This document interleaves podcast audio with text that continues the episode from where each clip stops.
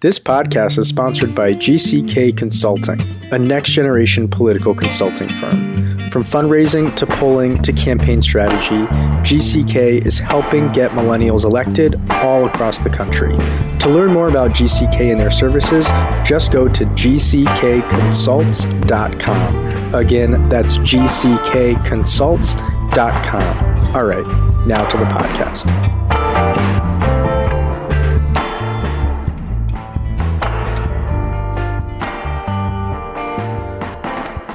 Welcome to the Millennial Politics Podcast. I'm your host, Jordan Valerie. My pronouns are she, her, hers, and today I'm joined by Colonel Kim Olson, Democratic nominee for Texas Commissioner of Agriculture. Thanks for coming on. Oh, my pleasure, Jordan. Thanks for having me. Of course. So let's jump right into things. Kim, you're the first candidate for Agriculture Commissioner we've had on the podcast. To be honest, until the Texas primary, I don't believe I'd ever heard of an agriculture commissioner before. I have a feeling I'm not alone in that. Could you explain to us what exactly an agriculture commissioner is and why the position matters? Well, it's a really good question. Here in the state of Texas, agriculture is a third of our GDP. She generates about 600,000 jobs and 106 billion, that's with a B, in revenue for our state. One in every seven people within our state is involved in agriculture. But what's really important is that everybody eats, Jordan, and everybody wears clothes. So ag matters to everyone in pretty much every state. For Texans here, the Department of Agriculture does five basic things. First of all, it uh, obviously works within the ag arena about exporting products both internal to our state and external to markets around the world. We feed 3 million children every day with our free and reduced lunch and breakfast. We match grants for Meals on Wheels, so we're feeding the old, we're feeding the young. We have inspectors all across the state making sure that your food is safe for you and your family. But one thing ag does that most people don't realize is that we do rural development. So I come from a small town, Mineral Wells. It's kind of unhampered by time and progress. But there's a lot of small towns around Texas that uh, either time is forgotten or they feel like they've been left out of the economic development. And so your Department of Ag tries to help those towns either by giving them grants, by bringing businesses in, by kind of working to enhance whatever it is they need um, to make make their towns survive. And you know, the neat thing about it is that Texas was built on the back of rural Texans. You know, if we're smart enough to build this great state, I think if you go visit with them, they're, they're going to tell you what their needs are in order to make their towns go. So I visited 122 counties in the state and try to do all 254. And the objective is is to visit people they farm, where they can walk their fields and sit at their family dinner tables and talk to them about it. Long answer to your short question.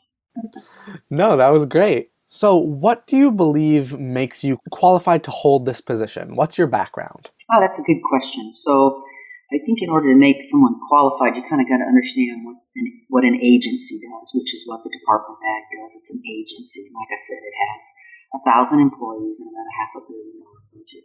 So what you want is a leader. So that's the first thing. All agencies need leaders who understand, you know, the breadth of the um, responsibilities of the organization as far as the depth, meaning the breadth of who your customers are, which is everybody in the state of Texas, really, because like I said, everybody eats, and those that are ranchers and farmers and those involved in agriculture want somebody to represent them, both inside America and outside. And then the depth, which is the infrastructure of an organization. So let me talk about the breadth first. So the breadth is, you know, do you want a serious leader that's, that concentrates on ag, that, that is a good role model, that goes out and talks to people and listens to them and represents them in all kinds of markets? Do you want a leader who understands um, how diverse the world is and how diverse even our state is? And I would argue, after serving our nation in the military for 25 years, running a nonprofit that helps veterans, and after being deployed all around the world, I, I understand how to lead and what skill sets are required to do that. So now let's talk about depth, which is what makes an organization successful. Well, the biggest thing is its people and then the policies and procedures and how you use the money that it's inside there. So I have experience in working with Dallas ISD, who was their head HR, which had a billion dollar budget and 22,000 employees. Um, I, I, like I said, I ran a nonprofit that ballot budgets. And so I understand um, what it takes to put processes in place and procedures and to make sure that those are followed. Obviously, Department of Ag has people associated with it. They're probably your greatest asset, so I know how to work with people. And then I think the last thing that's important is that, again, you have to represent those internal to the organization and those customers that are outside. And I'm going to harken back to that I'm going to places and listening to people because here's the deal when representative government is about listening to people and then representing them in Austin and up in DC. That, that's what makes for a great democracy. So it's a culmination of all those things that, that make me qualified to lead an organization, understand it. And the bottom line is I'm a fourth generation farmer. I have no fingernails because I literally work in the dirt every day. I know how hard it is to make a profit in farming, especially in ranching these days. And so I, I think you have to have somebody who appreciates how challenging it can be in the agriculture business today. So, compared to at least the other races that are going on in Texas this year, this doesn't seem like one of the more politicized roles. Could you tell us about what it's like campaigning for this position? You know, that's really an astute question and, and one that all should ask. This really isn't a position that requires a, a political input at all. It just it just so happens that in order to run the agency, you got to get voted in and therefore you have to declare one side or the other. Because I want to go back to what I originally said. Look, everybody has to eat in this state. Our kids, our seniors, and folks in the middle. Everyone has to eat. Everybody wears clothes. So whether you like it or not, in this position, you have to represent all Texans. And the danger is when you do politicize a department, then people don't get served well. And that's not good. That's not good for our state. It's not good for the folks that work in ag, and it's certainly not good for our economy. So what I try to do is, like I said, I go visit both sides of the aisle. I, I just mostly try to visit people who are concerned about what our kids are eating, like superintendents and administrators. I go schools. I visit universities that have great research about how best to feed um, our country and our nation and our state. I talk to the Farm Bureau and explain that, look, food security is a national security issue. The reason we're the powerhouse that we are is because we can feed our own. And our government made great investments in farm market roads, distribution centers, you know, trucking, rail, deep water ports, so that we could export So it, it's important to understand just how far this reaches. That's agriculture. Is it sexy? I don't know. But trust me, you're not going to like it if you don't have food to eat.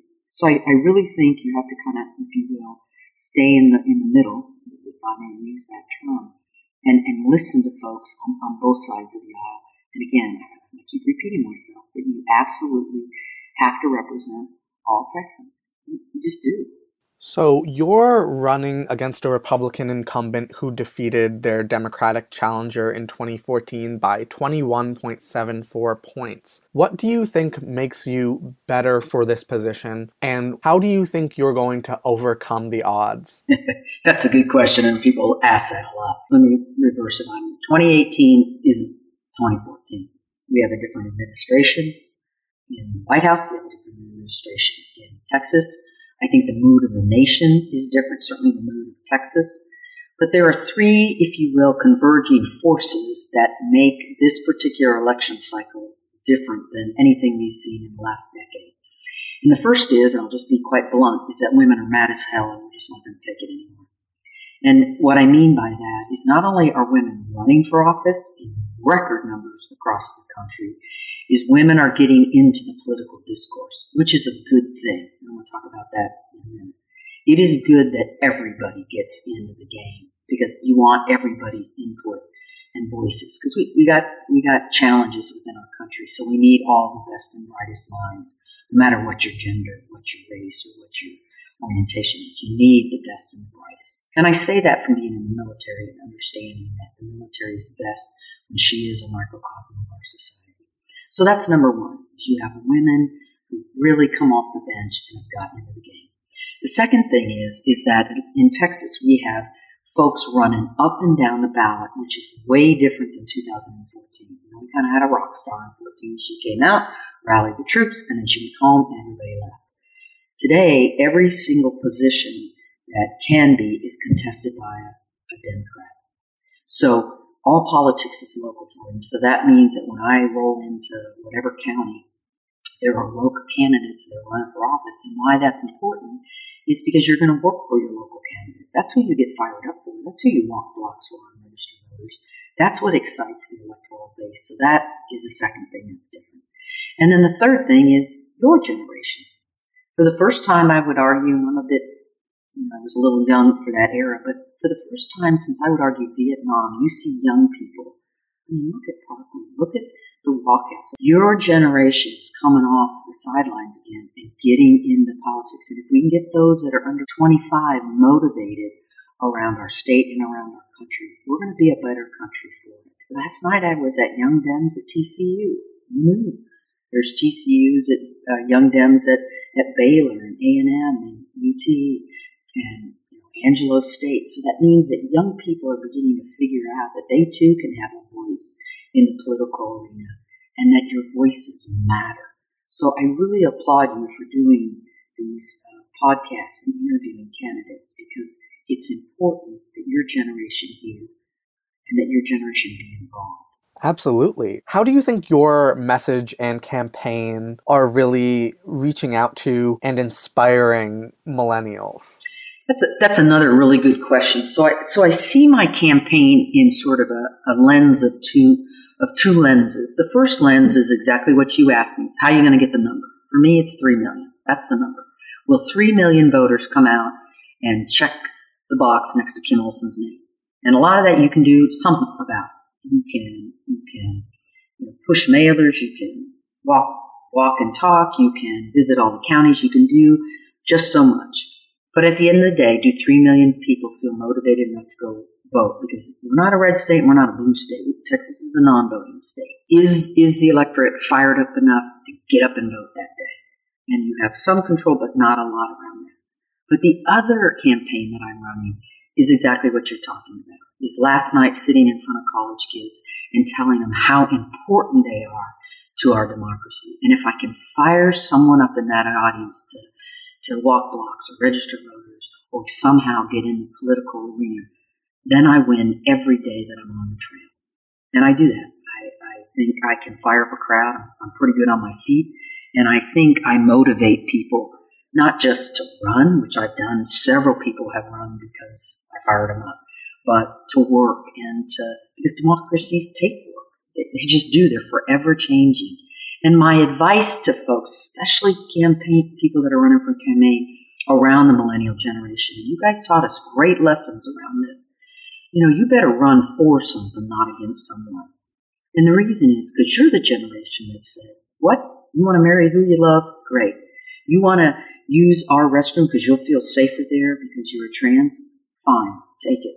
You want to um, be able to be safe in driving no matter what the color of your skin is? We'll march for you. You are the ones, I would argue that the millennial generation truly is the social conscience of this country. And it normally is like. It is the youth that remind us what's really important, especially in America's democracy.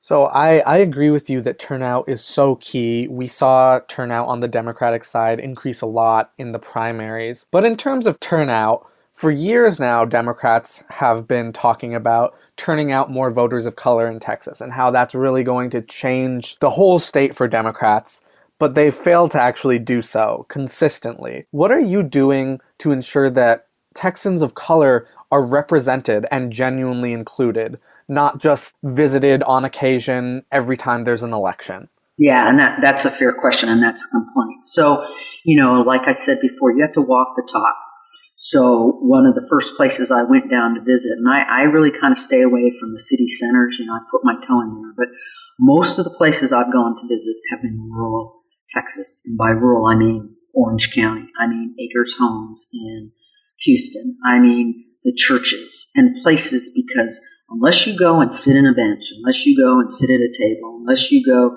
and go where they are early, well before you need anybody's vote, you're right, you appear to be disingenuous. So that's number one, is I go to them. And I've done it many a times. I've already been to the valley. I've already been to South um, Houston. I've been over on the other sides of Dallas. So, so I try to really go there and, and, and walk and walk, walk there, walk and try. Not that I can ever know what it's like to be that, but I know what it's like to be a minority, especially when you're in the first generation of female pilots in the military. I mean, I understood what prejudice could be like and, and to be discriminated against, not just by people's socials, but by a policy set in place that won't allow you to be successful. And I would argue our generation helped take those doors off the hinges to allow women to aspire to whatever their talents will do, both all women of color, because that's kind of the lane I, I live in.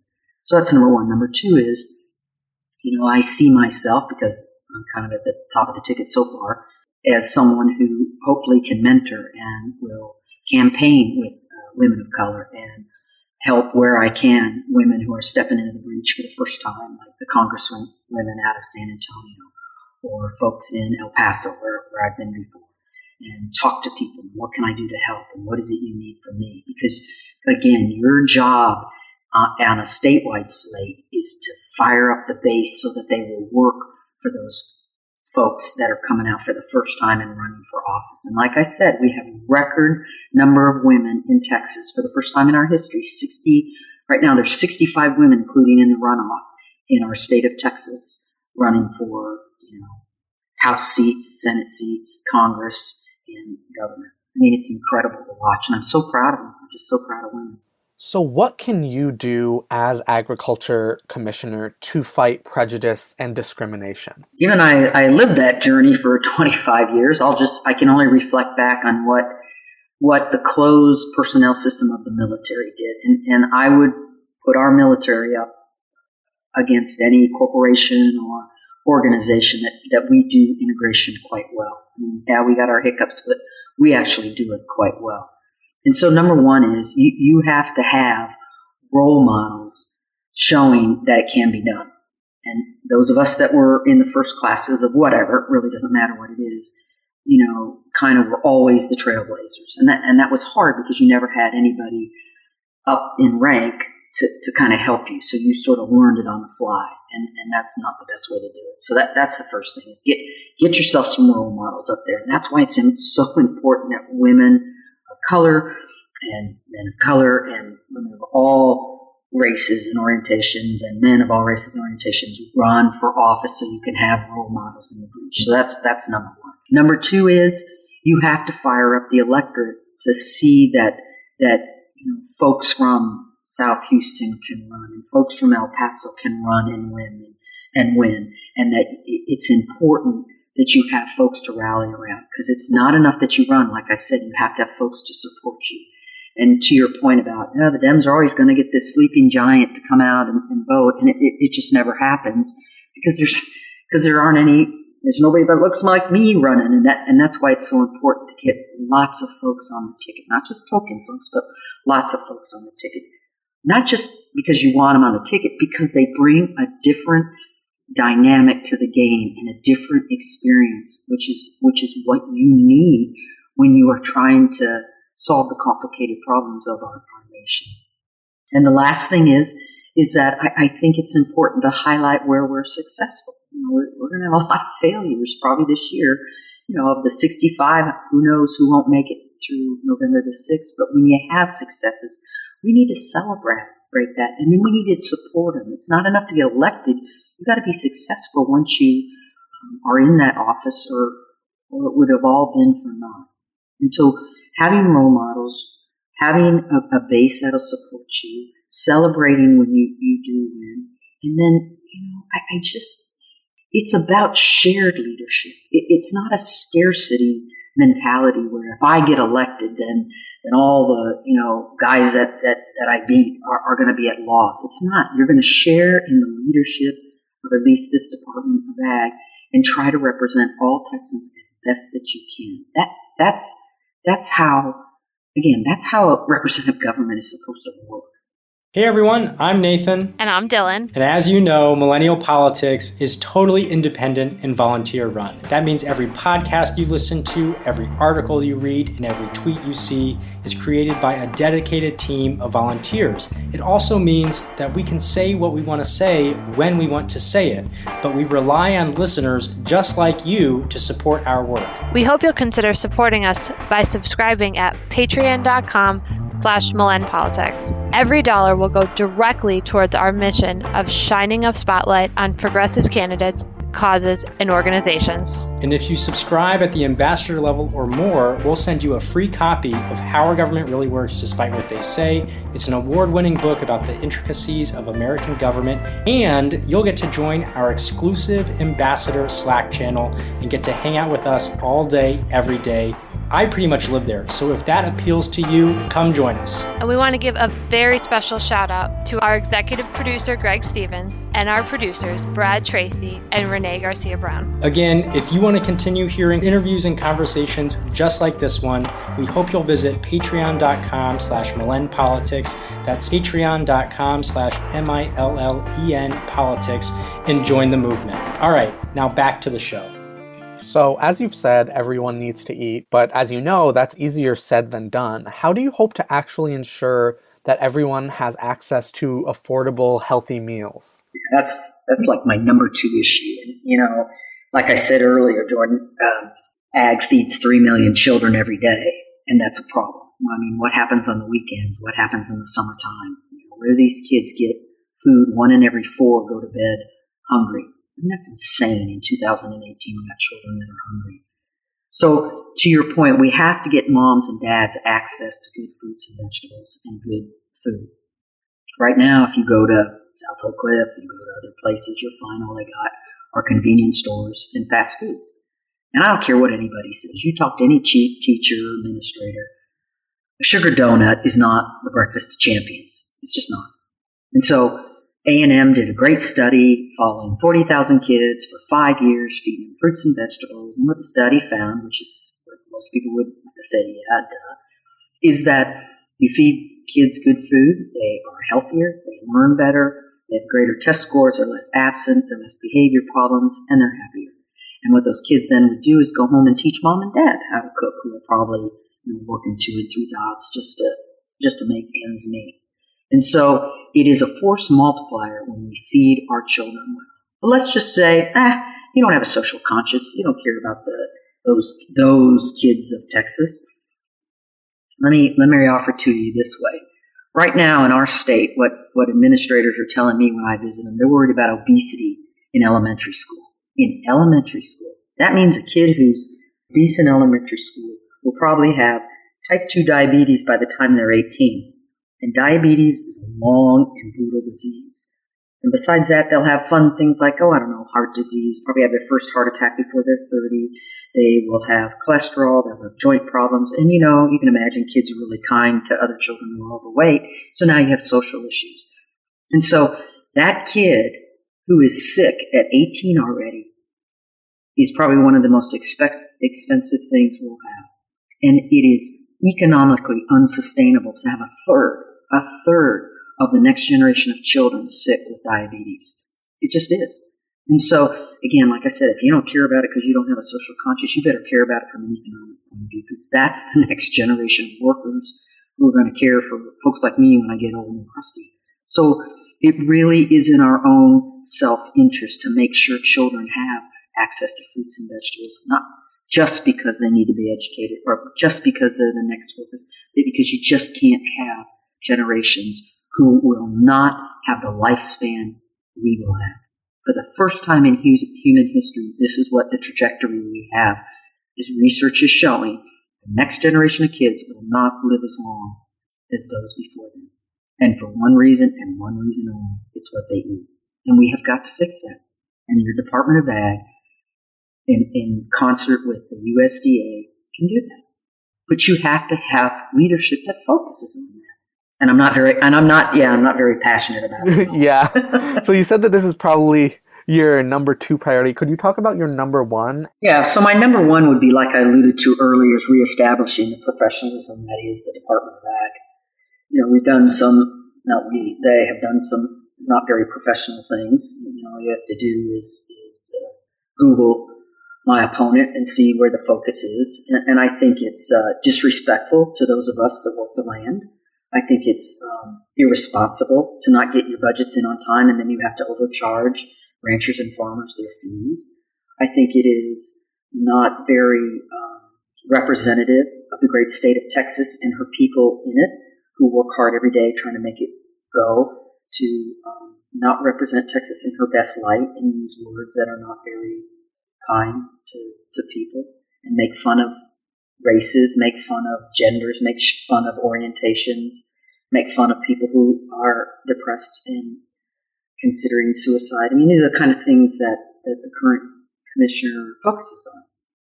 And, um, you know, he has a saying that he's Trump's man in Texas. And I would offer to Texans listening out there, we're our own men and women. We don't need to be anybody's man in Texas. We, we got this. We're Texans. And we know what to do in our own state. And so I would just try to reestablish that professionalism, not just for who you represent, for those men and women that are working in that department every day to make it good. So, lastly, how can folks get involved in your campaign and where can they find you online? As always, most candidates are on every platform we can find. But the first one is if you want to learn about our positions, because I put every position that we come across or the things that people ask me about or the things they're concerned about on our website, vote kimolson.org. It's vote kimolson dot org, And you'll see all of our position papers on there. Uh, that's number one. Number two, of course, we're on Facebook, and it's Kim Olson, the number four, Texas Ag. Kim Olson, the number four, te- Texas Ag. So that's my uh, Facebook. And then, of course, I'm on Twitter and uh, on Instagram. Every Wednesday and Saturday, we push out issue papers, especially things that are going on um, in the news platform, like immigration is a big deal this week. And then, of course, you can always, when you go up online uh, on the website, you can volunteer. There's everything from phone banking to holding a house party to putting data in to just, you know, block walking or handing out seed packs. We have a, a web store, which I, my calling card is a seed packet, which has uh, wildflower seeds since I'm a beekeeper. I want everybody to plant wildflower seeds and feed my bees. and uh, so I tr- again, I try to walk the talk here. So there's lots of ways to get in. But if you know, if you don't want to get in a, at my level, support your local candidate. You know, if you've only got twenty dollars to donate to somebody, give give it to your local candidate and help them to to get in whatever position they're running for. Because you will find it really is fun and exciting, and it's and it's important at the local level that uh, folks get involved their own backyard. Yeah, for sure. So, thank you again for coming on. As I mentioned before, you're the first candidate for this position that we've spoken to. Only 12 states actually elect their agriculture commissioners. And I think every statewide position, every seat, every seat is important. So it's really great to talk to you about this and raise awareness about this position. Well, thank you for taking the time. And as I said to everybody that's in the media or that's in um, bringing issues forward to audiences, you know, it's it's folks like you that make America phenomenal, that will find your voice, yeah, especially and, and put it out there and interview and seek information. You know, I, I tell reporters that, I tell cameramen that, and I tell folks like you because you're on a media platform that indeed it is actually you that is what makes America. Thank you. And to our listeners, if you want to hear more interviews with statewide candidates and candidates for Congress, make sure to follow Millennial Politics on social media, subscribe to our newsletter, and stay tuned for the next episode of our podcast. Thanks for listening.